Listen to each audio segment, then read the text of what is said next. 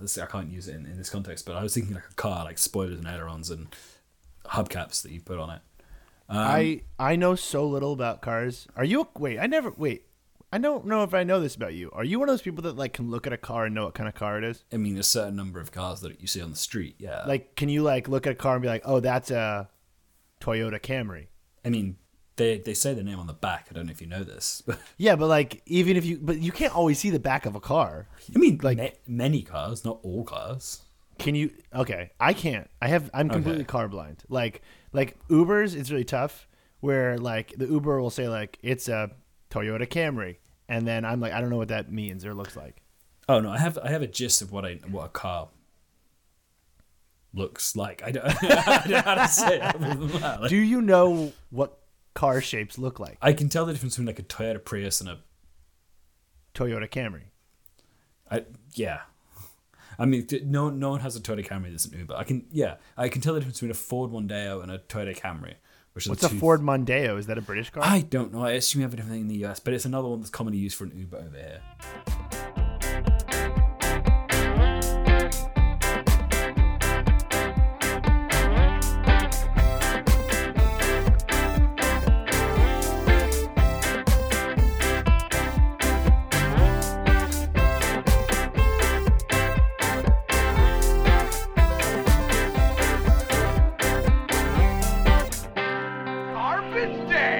Okay, welcome to Trailblazers, the first ever podcast to be done by men. I realized last week that I completely forgot to introduce the show.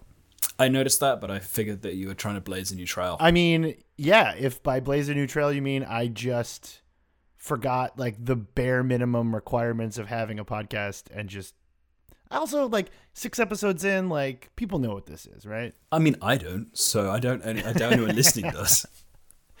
I mean, I feel like we've we've established a pretty clear format and a pretty clear tone, and it's definitely not all over the place every week. Yeah, it's definitely not like a chaotic mess that is different every week, and ultimately we can't really tell what we're trying to do anyway. That would be ridiculous. It'd be ridiculous to be like six weeks into doing this and not really know what we're doing. But I thought I thought we'd start this week by taking a little spin back through everything that we've covered uh, on this show, which is pretty wild. Um, I have the list in front of me, and here are some of the topics that this, as you put it, formatless, chaotic mess of a show that is about nothing has covered. We've covered um, the longest uh, piece of My Little Pony fan fiction. We've covered the video of British lads hitting each other with chairs. Uh, we've covered the snake diet and a lot of Animal Crossing stuff. You did a whole thing about British tabloids and food, and Yep. We did a thing about finding mushrooms and Twitch. And then last week uh, was about one TikTok video of a giant baby and how to register graves on a website. Is, we've earned we've earned a really basic episode, which is the plan today. Yeah, this is this is like this is the episode for the Ryan and Luke shippers, right? You know, for the I I really I really hope there are none of those. the the Rook or Lion shippers, if you will. You know, that's this is for you guys. This week we have one special guest, which is my close, wonderful dear friend Brian Feldman. He just launched a new newsletter about web culture and the internet and technology called BNet on Substack, and he'll be talking to us this week about a random meme that he found in the recycling bin of his computer that he thinks he may have downloaded from Tumblr or Facebook at one point. You're just gonna have to kind of listen to see where he's going with this one. I'm really enjoying that the Casey Frey video has come back and people are covering it on TikTok. Oh, it's great. I mean, the original is like one of the best bits of internet content of all time, but now people are actually covering it. And like, if you go on TikTok, there's like dozens of people doing it and doing it like really detailed, shot for shot, which is like, it's just really enjoyable because it's such a dumb piece of content that I, I still don't really understand why it's funny or, or good. It just is. It's just perfect. Um, and now people are doing it, are cover, covering it. It's great. Well, I actually, uh, during one of the darker moments of this quarantine, I had a lot of free time. Uh, still do have a lot of free time. And the Casey Frey video came up like just as is, as normal on my Tumblr. Sure. And I was like, wow, this video is so good. And then I was like, why is this video so good? This is what I've been thinking. I've been I've, I have so many questions about like because it is perfect. Every single shot of it's perfect. For for people who who might be sort of unfamiliar or just you know they they're not connecting it right away. It, Casey Frey is like an internet comedian and also just incredibly good dancer. And the video we're talking about is the one where he's chopping wood, and then another version of himself yells at him for wanting to dance, and then a third version of himself appears and teaches the first version of himself to dance, much to the chagrin of the second version of himself. See, when you it like that, it doesn't make any sense, but, but it does. It's perfect. Also, I, I I discovered only this week that he was in the video for the actual song. Yes, because his dance video was so popular that it was included. Yeah, of course. Well, you would have to make it. He's so I I've gone back and forth trying to figure out like what is it about that video that like does something to my brain to make it happy. There's just something to, something to everyone's brain. I know, and it's something about the way like he is a good dancer. He is. And but he has like no muscle mass really. He's just like a normal looking man. And it's almost like it almost like works on like a philosophical level where it's like the the id, the ego and the super ego all like fighting for dominance. And then I suppose I don't I don't know enough about psychology here, but the id the id would be the third version that appears and teaches the first version, which would be the ego. I mean, I think so, but I don't think that, I don't think the idea. Of, I I don't think the idea of the id, the superego, and the ego is they're in conflict with each other, but more that they're complementary to each other. And obviously, one of the three is in, in conflict with each other. So I don't, I don't know. Maybe it doesn't stand up. So okay, oh wait, we can do this. We can do this. Okay. Oh no, this works. Okay, so the id, according according to simplypsychology.org, the id is your instincts, and the ego is reality, and the superego is morality. So, in this scenario, the first version of Casey Frey chopping wood would be the ego. It's reality. You know, it's drudgery, it's work, it's real life. Okay. Yeah. Now, the second version of himself that shows up to chastise the ego is morality. It's the superego. It's the part of you that's saying like you probably shouldn't be dancing while you're chopping wood. Hold up, but but this doesn't add up to the one that's gone big this week, in which the second version of him to show up is the devil. You haven't seen this one. I haven't seen this one because that doesn't make any sense. If also, you know, as someone who flirts with Satanist ideology, I believe that Satan is actually a liber- liberating force in, in life. Okay, so no, in this one, Jesus is the third one. Jesus is teaching him to dance. Yeah, he is a he is a normal, nice bi- guy doing his Bible study. Then Satan shows up and tells me he's dumb. And then Jesus shows up and teaches him how to dance. Which I'll be honest, is religion I can get on board with. See, I think that's wrong. I think if anything, it would be you're at Bible study and you want to dance. Jesus shows up and is like, "Don't dance," and then the devil's like, "You should dance," and then you and the devil have a dance off with Jesus and you beat him because Jesus doesn't have moves and the devil definitely does. Yeah, sure, why not? If anyone listening uh, has any uh, additional thoughts about the psychological or theological implications of Casey Frey's dance video, um, shoot us an email. The thing I'm most the thing I'm most fascinated about it is that is that everyone trying to redo it can't quite do his dance moves. Because they're too good. They're too good. But like particularly like that shot at the beginning where he does like a shoulder shimmy. Like no one can do that and everyone just does a kind of like a side to side shuffle. It's really like too hard. It's too hard to do. Yeah.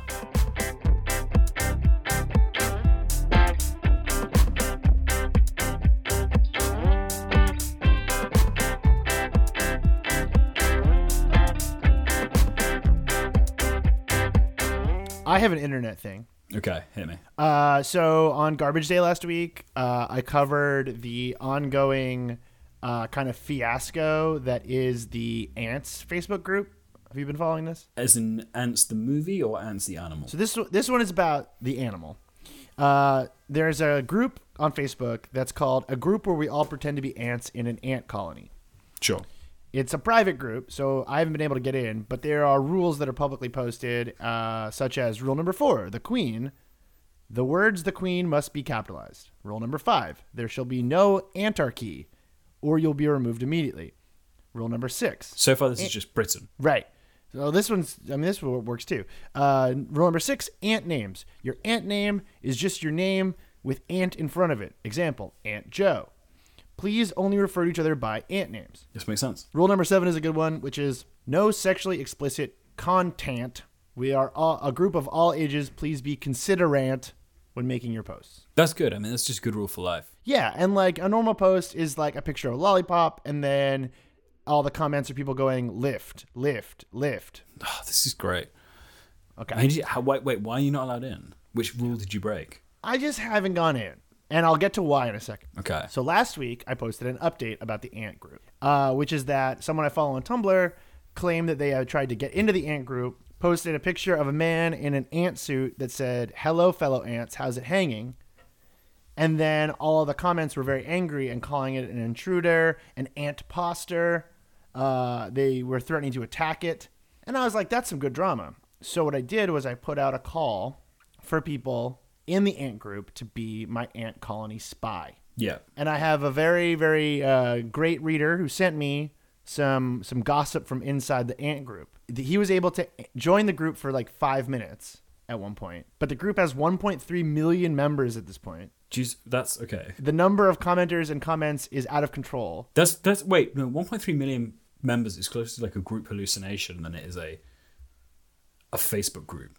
That's huge. Yeah, let me just double check that because that now that I'm thinking about it, like that's a lot of people pretending to be ants. I mean, Uh, explain all. oh explain a no no lot. no, uh, 1.6 million. 1.6 million. Okay, cool. Yeah, normal. Yeah, he said you'd see posts there that are like an hour old with twelve thousand comments. Um, apparently, it was wrecking such havoc on his Facebook timeline that he just had to like leave it because it was too much. You mean you got to be committed? Like you got to be committed to the what? It's not a hive. What ants live in? A, a mound Colony, right? colony. That's it. Yeah, colony. You got to be committed to the colony. Maybe this is just an extension of like millennial Gen Z leftist theory, right? Is that we've all become worker ants now, and that we have to. But what they should do is kill the queen. That's not quite how any of this works. Also, I can't say that because you know it's illegal and the, the bugs and stuff and surveillance listening to. me. Oh, right. You have a queen. You have a queen, so you can't say kill the queen. I can't say kill the. queen. I mean, I can't. Say,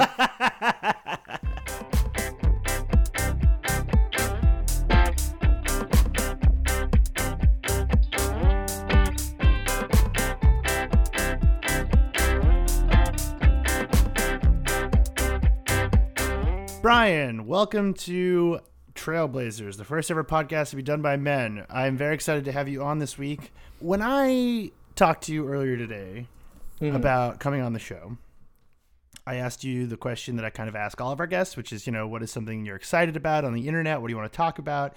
And you sent me a meme and did not really explain anything. Actually, you just said, okay, I have an idea that I was going to do for my email thing, but would work better as a debate. Let's talk this out. And then you sent me this meme. So, Yeah. can you explain what this meme is for people who are listening? Okay, so this is a meme that I uh, I probably saw on Tumblr, but is definitely from Facebook, uh, and it is a photo that is captioned "An argument between this six would be priceless," uh, and the six people are uh, Sheldon Cooper from The Big Bang Theory, Doctor House from House, uh, Chandler Bing from Friends, uh, Iron Man from Iron Man.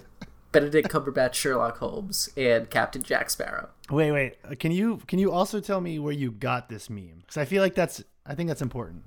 You know, I found it in like a trash folder on my desktop. So Oh, what? Wait, no, can't. I what? can't tell you. Wait, you say you had this on your computer? Yeah, yeah. I saved trash on my computer. Wait, so just to summarize, when I asked you what you wanted to talk about on the podcast, you literally went into the trash folder of your computer, found a random meme, and said, "Let's talk about this." Uh, yeah. All right, well, all right, let's do this. So, okay, so we've got six guys. It's Sheldon Cooper, Doctor House, Chandler Bing, Iron Man, Benedict Cumberbatch Sherlock, or Captain Jack Sparrow. So I I put this image through reverse image search to figure out like where it came from, and it's pulled up like your usual suspects like um, Reddit and Pinterest. Uh, even some 4chan threads, but I did also find that it was shared last June on the verified Tommy Chong Facebook account. Uh, I mean, that guy loves a, a heady debate, so I get it. I mean, we could throw Tommy Chong. We could throw Tommy Chong in the mix like a wild card. okay, wait. Uh, let's. Uh, okay.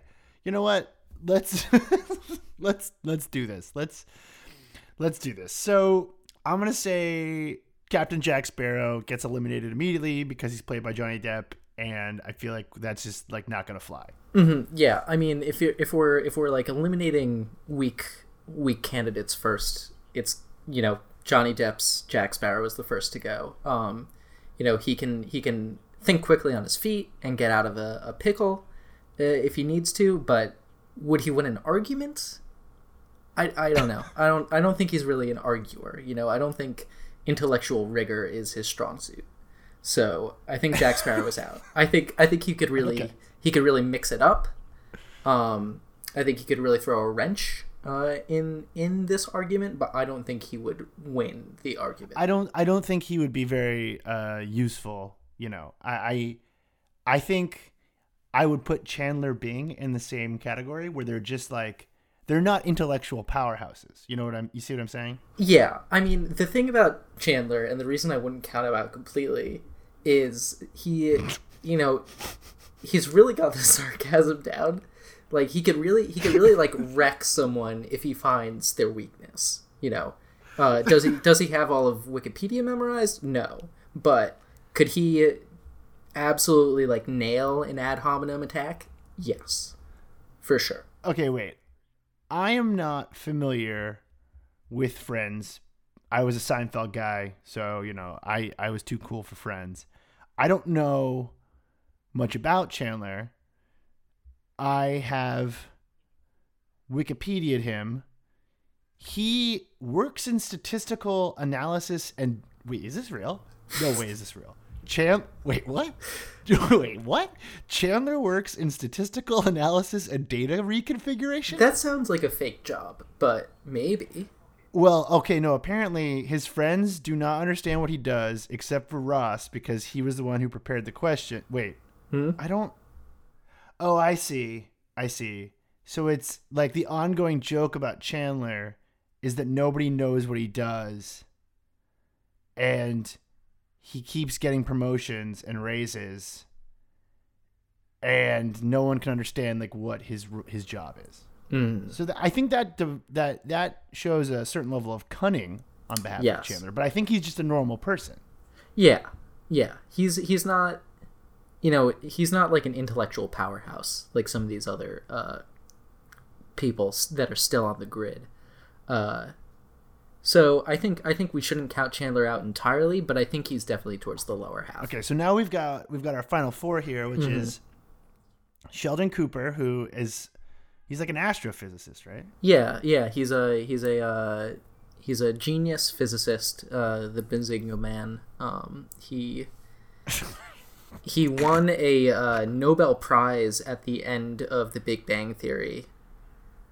Um, oh, yeah, I should say How I've seen a lot of the Big Bang Theory. Uh, I haven't seen Friends.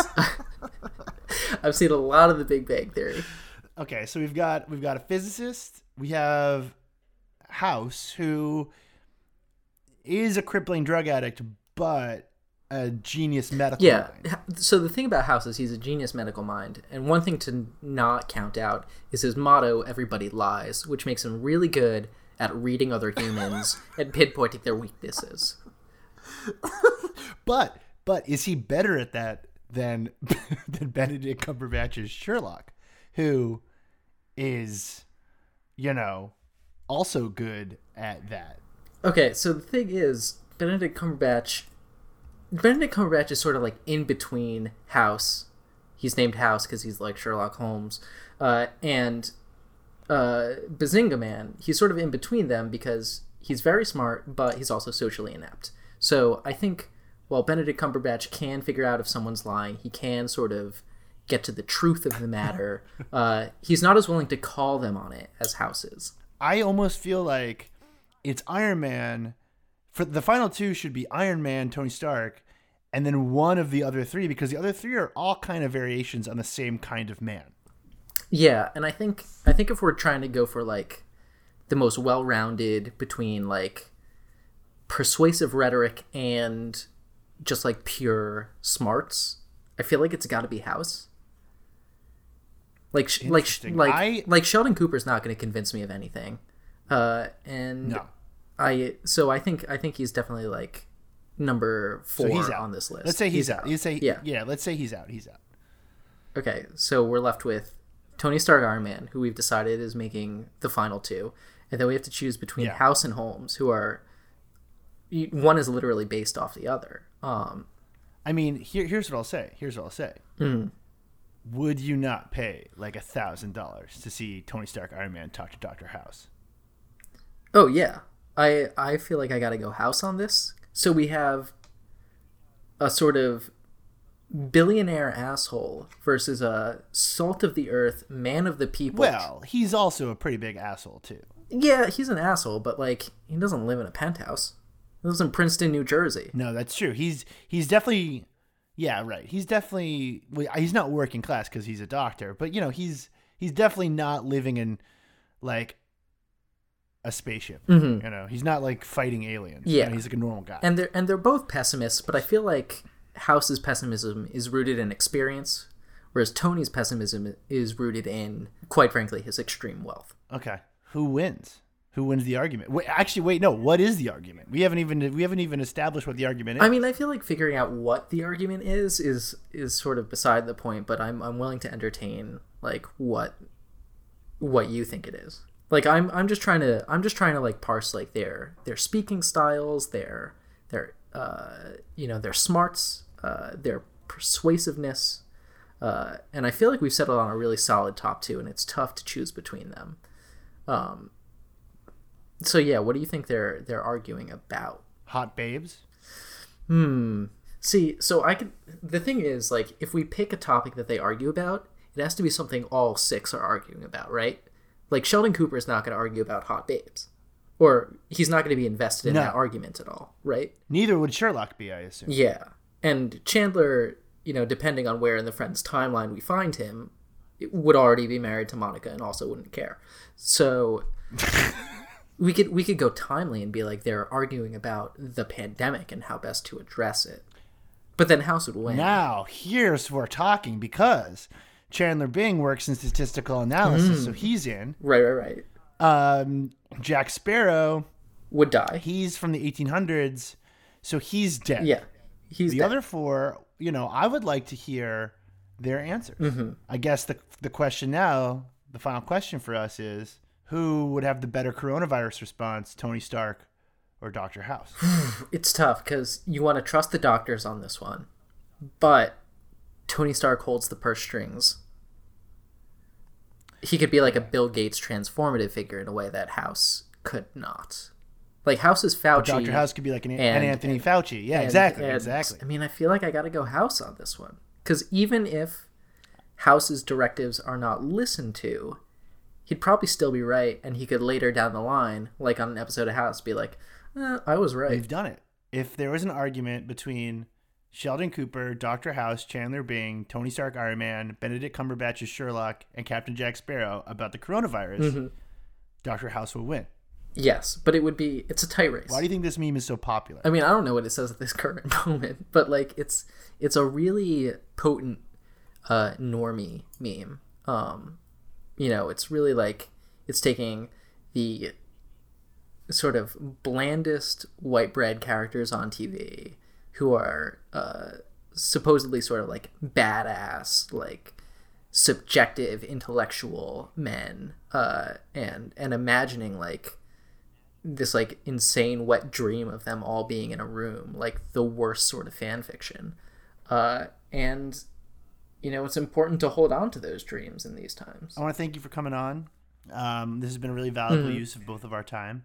And uh, if people want to follow you on the internet, where's the best place for them to do that? uh my twitter handle is ba feldman uh and uh you have a newsletter. yeah I, I do have a newsletter uh people can also subscribe to my newsletter that comes out twice a week at bnet.substack.com bnet spelled exactly as it sounds b-n-e-t last question is uh, if you had to pick one of the six men in this meme that uh, reminds you the most of yourself, which one would it be? I don't want to pick Sheldon because I feel like I'm more socially, uh, you know, I'm more socially uh, normalized than Sheldon. I guess I gotta pick Chandler. I guess I gotta pick Chandler. Like, I'm not a billionaire. I'm not a doctor. I'm not like a neuroatypical detective genius. I'm not a drug pirate. Like it's like by process of elimination, it just has to be Chandler.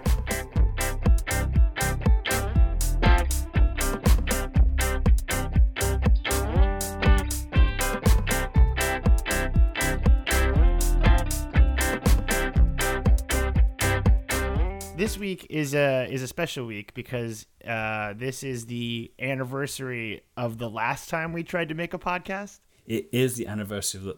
Wait, no, hang on, no. Isn't this the anniversary of Infinity War? Whereas the last time we tried to make no, no, right there, that was when we last time we made a podcast because we didn't do one for Endgame because it obviously already left by then. Yeah, okay. Sorry. Yeah, so so we know this is the two year anniversary of the last Yeah. time we tried to make a podcast. So right for fans of the show, um, all uh, ten of you, uh, you'll remember that Luke and I once tried to make a podcast about the Marvel universe, and we recorded several hours of it that just never went anywhere. It's still a podcast just because we didn't produce it and, and like broadcast it. I mean, that's true. Um, I have it. I found it all. I have it as well. I found it the other day. It's it's surprisingly large. It takes quite a lot of my hard drive. It's a lot. It's a, it's it's definitely a lot. Um, First one we did was Civil War, where we decided to do like a 24 hour watch all the movies in a row, um, and it was quite fun. Like we started at nine in the morning one day, went until I think it was about 11 the next day. Like it was slightly over 24 hours, but it was good fun. We did it overnight. We, we Yeah. got drunk and then went and saw Civil War the next day. We wrote a fun post about it. It was all good. And then a few years later, we were like, oh, we should do this again now. Uh, then it was, it must have, it would have been Infinity War coming out. yes. We tried to do it over a weekend, but we also started watching it at. This was the big mistake, I think. Still, we started watching it like six o'clock in the evening, like after we'd done a day of work. yeah, that was dumb. We should have taken work off for this. Yeah, we should have. And then uh, when Endgame came around, I was not in the UK anymore, but I flew back to the UK to see it with you. We proceeded to get very, very drunk all day long, saw the movie. It was a whole thing. And that was kind of like the end of it, right? Uh, so recently, comicbook.com did virtual screenings of Avengers Infinity War and Avengers Endgame. And screenwriters Christopher Markus and Stephen McFeely uh, basically got on Twitter, on the comicbook.com Twitter account, and just started dumping a bunch of insane trivia about the movies. And uh, I feel like we got to go through this because it does sort of change. I feel like it answers a lot of the questions that we had like years ago, ones that I totally Yeah. even forgot about. I think also it answers the big question about your big theory about the Soul Stone and uh, my big theory, which I I'm sure I had, but I don't remember what it was now by now. Uh, my Soul Stone theory that it was in Wakanda, or Yours was that it was in Wakanda. I also had a theory that was equally complicated, and I can't remember what it was. I, th- I think I think I might have thought Heimdall. uh, you did, you did, you were a big Heimdall guy. That was it. Let, let's start with Infinity War. Let's start with Infinity War. All right, so uh, the opening reveal on Infinity War is that Thanos' speech, his opening Thanos speech, was written just after Election Day. I didn't really remember that opening speech. It's the bit where he's on the ship, on the uh, Asgardian ship. It's pretty good. It's not Trumpy, but it's pretty good. It's very hard to think of what a Trumpian speech would be with a villain now because a Trumpian speech now is so far from what it was in 2016. Yeah, I, I feel like Thanos is a bit more of a rational actor, to be honest. Yeah, I would. I, would you would you rather have Thanos in charge of pandemic response or Trump? I mean, either way, a lot of people are gonna die. Yeah, but at least at, at least only one of them intends to kill them. they didn't plan. They didn't ever intend to make a, a Sherlock Holmes joke with Robert Downey Jr. and Benedict Cumberbatch, which I'm extremely glad they didn't. I'm almost mad they were asked about it. Yeah, it Like make- the yeah. idea is infuriating. Uh, the next one's quite interesting, which is that they were talking about the Guardians characters, and at this point, obviously, I'm trying to wait. Wait, James Gunn got suspended before Endgame, but after Infinity War. Yes. Right. Okay. So when they were writing it, they were writing James Gunn's characters, but he was going. They were going to give them back to him. Then they weren't, and now they are again. Okay. That okay. That's a little bit better. But their their take on it is that while the characters were very much his own, like they were totally okay with it because he'd set them up very well. I will say, like the only character, like the character that has like the biggest difference, I think, between Guardians and Infinity War is that like Star Lord is just a giant asshole. Yeah, he goes from being kind of a lovable rogue just being a dick. Yeah, he's just like a huge dick in Infinity War, which is like very weird. Like I remember the first time I watched it, I was like, oh, I mean that's different. I guess he is a dick, but like I didn't remember him being like a villain. It's yeah, it's also a problem because like Chris Pratt goes very easily into like dick territory. I mean, he seems to be like not a good, not a good dude. Look, he's the sort of guy who once a year gets together with his brothers and carries an enormous cross up a hill on Easter. That's just the sort of thing a good person does. Wait, are you making a joke or is that a thing that Chris? No, Pratt he does that. He does that. Excuse Every- me. Oh no! Every year with his brothers, they get up and they they put together a giant Jesus cross and carry it up a hill, and then like lift it, raise it on a hill. That's mind blowing. I did not know that. yeah, Chris Pratt, fun guy, fun guy. wow. All right, next one is um, Thor and the Guardian's first meeting was originally longer. Like there, it was originally like twenty minutes long, and there's a lot on the cutting room floor. I mean, I would literally watch an hour of it and be totally fine with like hours of that. Yeah, it would have been great. Um, the next one is that Taika Waititi wrote one of Thor's lines. Um, if you want, do, you- do you know which line it is? Yes, it's. Uh, I I heard about this. It's the one where I can never fucking pronounce this. N- Nidavellir. Yeah. Yeah, so um, they say they're gonna go to a planet called Nidavellir, and then Drax says it's a made-up word, and then uh, Thor says all words are made up, which is like a very Taika Waititi thing. it's very yeah. Ha- Uh, has the Mandalorian reached the UK yet? Uh, we, we have it, but we're doing it episode by episode. Oh well, um, this isn't a spoiler so much as that like Taika Waititi directs the last episode of the season, okay. and within like two seconds, you're like, wait a minute. And I had to like pause it and look it up and be like, oh yeah, that's Taika Waititi because all of a sudden the characters start speaking very differently.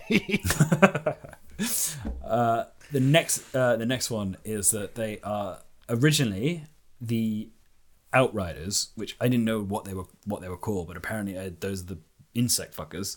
I think they're named in Avengers. Oh, oh, okay. I, thought. Aren't they called Chitauri Outriders? Isn't that like a thing? Oh, Chitauri Outriders does sound right. I, gue- I mean, I guess they were, yeah. Oh man, villains villains in Marvel are so bad sometimes. What are the what is the the CGI bad guys called? Well, the the, the this is not going to help your argument, but the guy the guy who who who stabs Vision is called Corvus Glaive. Yeah, I mean, of course. How could you forget iconic movie villain Corgus Glaive? But- Cor- Corbus Cor- Corgus But he is a member of the Black Order. the Black Order. Yeah, yeah. Yeah. Okay. So the last big one, I think, because there's a couple of others that you know they always knew they were going to sacrifice someone, one of the Avengers for an Infinity Stone, which sure, and they always knew they were going to end with Thanos watching the sunrise from Grateful Universe because it's in the comic, sure. Yeah, yeah. But the interesting one is that Smart Hulk was originally introduced during the Battle of Wakanda. So this is this like this to me is like the big thing because it's like all of the conspiracy theories and all of the like rumors about what was in Endgame and whether it was shot simultaneously and all this stuff had to do with the fact that tra- that in the trailer Hulk is in Wakanda and then he's not Yeah. in Wakanda. So this answers everything, which is that like okay, Smart Hulk was supposed to be in Infinity War, which would have actually kind of sucked. What I think is interesting is, and also explains a lot about specifically how they did the graphics on it, which is the one bit of the movie which sucks, is that clearly big, I guess, I don't know, the whatever the big Iron Man suit was called, like uh, Hulkbuster. Hulk Buster, yeah, yeah, right. So all the bits where it like clips up and then suddenly Mark Ruffalo's head is like floating and there's like a black band around it because they oh, can't terrible. prop It- yeah they can't properly attach terrible. to it because it's insane because Mark Ruffalo is not 18 foot tall so putting his head where the head is in this robot makes no sense yeah. It looks terrible. yeah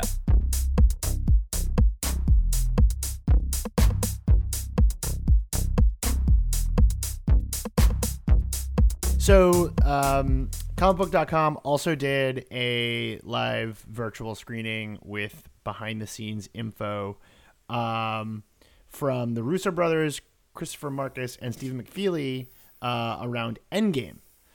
And there are 56 of these, which I'm absolutely not going to go through all of them. but um, here are some notable ones. So we got, let's see. Um, were there any characters that were snapped in Infinity War? uh, Were there any characters that were snapped in Infinity War that you almost kept alive for a larger role in Endgame? And apparently they had drafts with Wanda on a road trip with Rocket, after the Vision plot in Infinity War, uh, but that got cut, which would have been real weird. Yeah, that seems that seems like two people are very much from the opposite sides of of the universe. It would have been quite strange. One question that is answered that I feel like kind of bothered us, like we were talking about with Smart Hulk, every scene basically with human Banner, human Bruce Banner had to be reshot in Endgame. Yeah, just, So like basically like the whole the whole first part of that movie, which is kind of wild. I mean, that just that just makes it kind of wild to think about like how little of kind of their budget and the effort they put into is involved in actually having a camera in a place and filming someone. Well, yeah, the level of CGI in these movies has got to the point where like you can just make them in a computer later, which is like insane. Yeah. And they have like unlimited money so they can reshoot whatever they want. Okay, this is actually mind blowing. The lake house that Tony Stark has is a few hundred yards from where they shot the Wakanda battle scene. I mean, the trees are similar. I get that. I just that is kind of crazy though. Just being like, we'll we'll film this moment in uh, where does he live? New England. No, no, he lives in upstate New York. Yeah, I mean, yeah, upstate New York and Africa are apparently two very similar places, which also has prompted me to realize like how little Wakanda looks like Africa. You really notice it in in like the Thanos forest scene where you're like, that's not the African subcontinent. Oh, okay. So this this is in the comic, but I guess um, there was a, uh, an idea of Nebula wearing the gauntlet. So I don't know if you know this, but in the comic, it's very different and not as good actually. Which is that Nebula gets the gauntlet, goes crazy, and decides to kill everybody because she's like psychotic. And they, I guess, they were kind of thinking about how to allude to that a bit in the movie, but they didn't do it. Right. I mean, yeah, their reasoning as well is that it undercuts Tony putting it on, which makes sense. Which wasn't even the original ending of the movie anyway. So Which is crazy. Like, it is insane to me that this 11 year, I don't know how much these movies have brought in, but probably what, $15 billion or something? Like, Yeah. the biggest entertainment franchise of all time.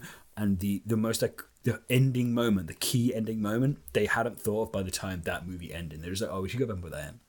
It's insane. What's your big takeaway from all of this?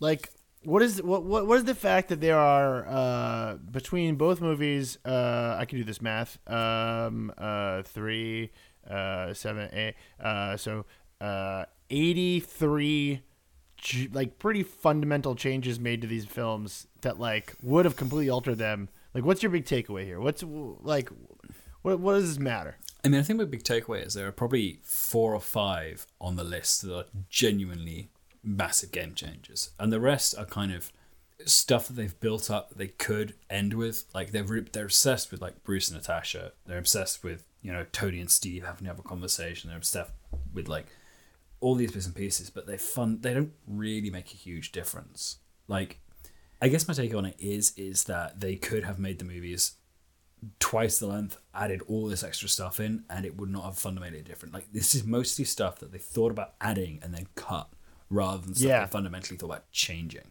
It also, I think, goes to show you that like when you get to this level of entertainment production, like movies are just video games, and you can just make them however you want. Yeah.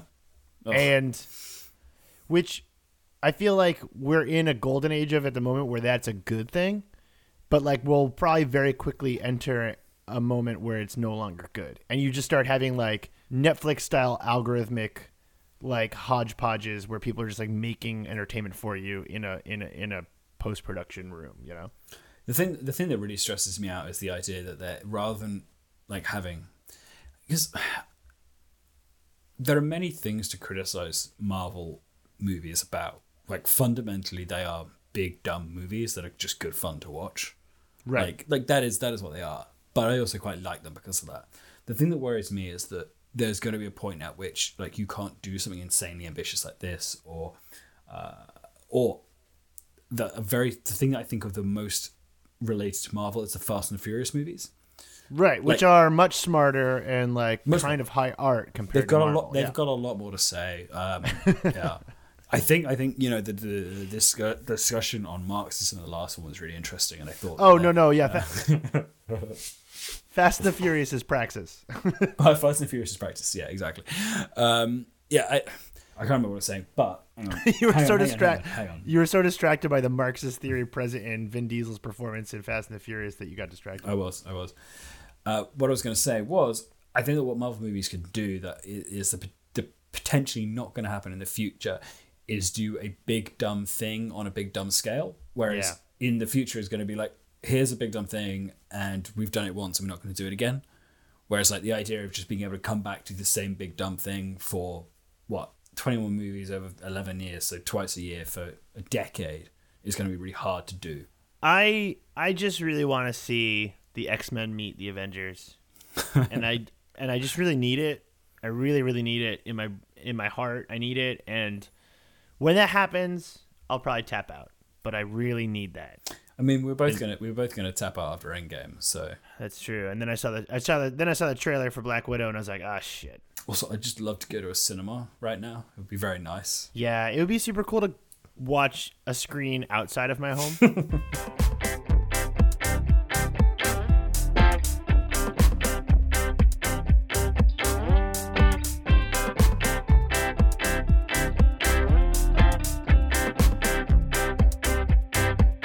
Speaking of which, speaking of screens inside of our homes, um, this is now the, the the part of the show where we we decompress and hopefully uh, give people um, some pretty bad recommendations actually for how to spend their time in quarantine. Uh, Luke, what kind of content are you consuming to stay sane? I mean, honestly, I'm mainly consuming that one Casey Frey video.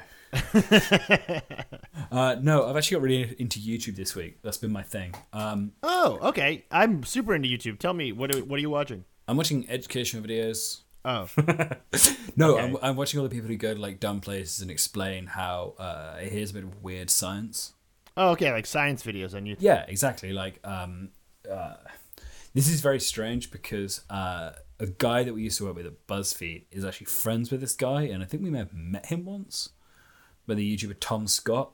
Oh, yeah, yeah, yeah, yeah, yeah, yeah. yeah. So yeah, stuff like his thing. I actually don't watch Human his stuff, but stuff like his where he's like, "Oh, I've gone to this place and there's like a really heavy thing, and here's why the heavy thing is interesting." Like, wait, heavy like emotionally or like heavy like it weighs a lot? It weighs a lot. Like there was one I watched today where he there's a really big heavy ball and they use to simulate earthquakes, and they're like winch it up and then cut the rope and then it drops. Oh, so you're literally watching videos of like a big thing hit stuff. Yeah. Well, it just hits the Oh. ground, and then they're like, "Here's how we use this to simulate earthquakes and measure them." Okay, I mean that's like that's that's pretty cool. You know what? We're what week seven into this. That makes total sense to me. Yeah. What are you What are you on? What are you watching? Uh, I recently was like, okay, I'm gonna catch up on Westworld, and so I went through it, and like, holy shit, man! Like that show doesn't even like want to make sense. I think okay, this is uh, next week is the finale, uh, and the way it works, uh, f- this is going to contain spoilers for anyone. Uh, so if you're not all caught up, like, sorry.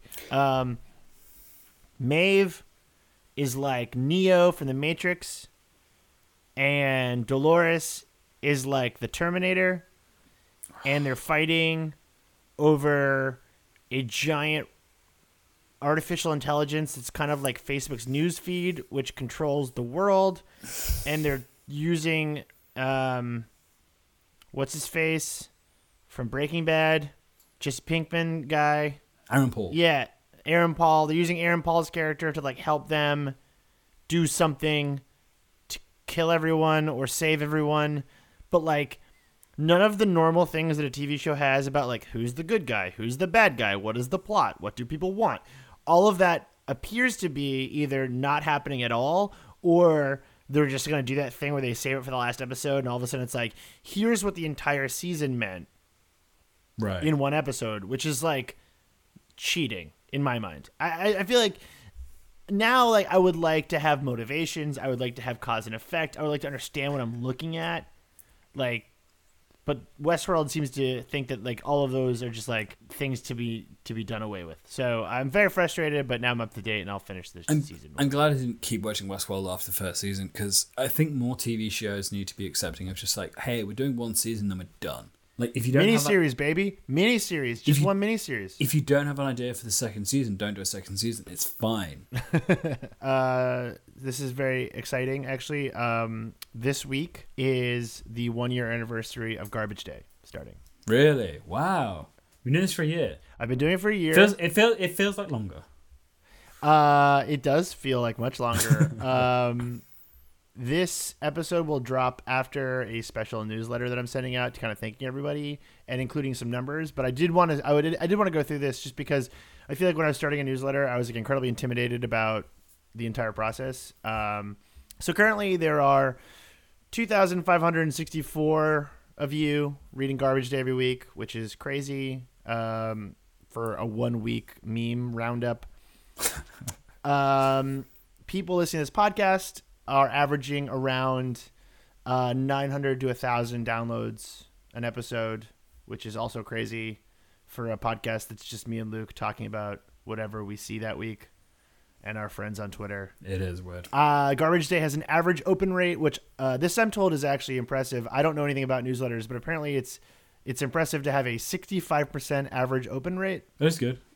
Um, the biggest, I this this is my favorite thing. The biggest single day loss of subscribers was for the issue "Happy Social Media Marketing World Week Sluts," which I feel like I went a little hard on that subject line, so that's fair. I guess maybe you just need to put more uh, more slots in the subject line. I feel like that's true. Also, I did a roundup of like the most read posts, and two of them included Furbies in the in the subject line. I mean, that kind of makes sense because if I saw something saying Furby, I would click on it because I would vaguely remember that the fur- concept of a Furby is a thing, but I couldn't actually put my finger on what it is. One time, my sister and I locked uh, our Furby in a closet for like six months, and when we took it out, it was completely feral. It was like it was just like speaking gibberish, and it was totally insane. That sounds awful. Yeah. Yeah, it was awesome. Um, but okay, so Gar- uh, Substack allows like uh, views public and views via email. So this is the last thing I'll do, which I think is funny. This is this is this is very funny to me. The single most read issue of Garbage Day, according to total views, was read uh, four thousand two hundred ninety nine total total times. It was sent out to only seven hundred and twenty people, which is wild. And it was titled Okay. nuzzles you back and pounces on you and notices your bulge. Ooh woo, what's this? So that was the one that you titled by accident and used your personal messages instead. Yeah, I was actually just sexting people. Yeah. So I just want to thank everyone for listening to this podcast, for reading this newsletter. Um, it's a work of uh, love and self hatred, and um, it means a lot and reminds me why the internet is fun and special, which is that uh, you can do weird ass shit and people enjoy it. So thank you guys. Yeah. um, Luke, do you got anything to plug? Uh, no, I literally don't. Follow me on Twitter. Uh, I'm bad at life. follow me on uh, all of those things that I said before this. Okay. Oh, uh, Luke, happy Ed Balls Day. That was two days ago. Yeah, yeah, but happy Ed Balls Day week. Thanks.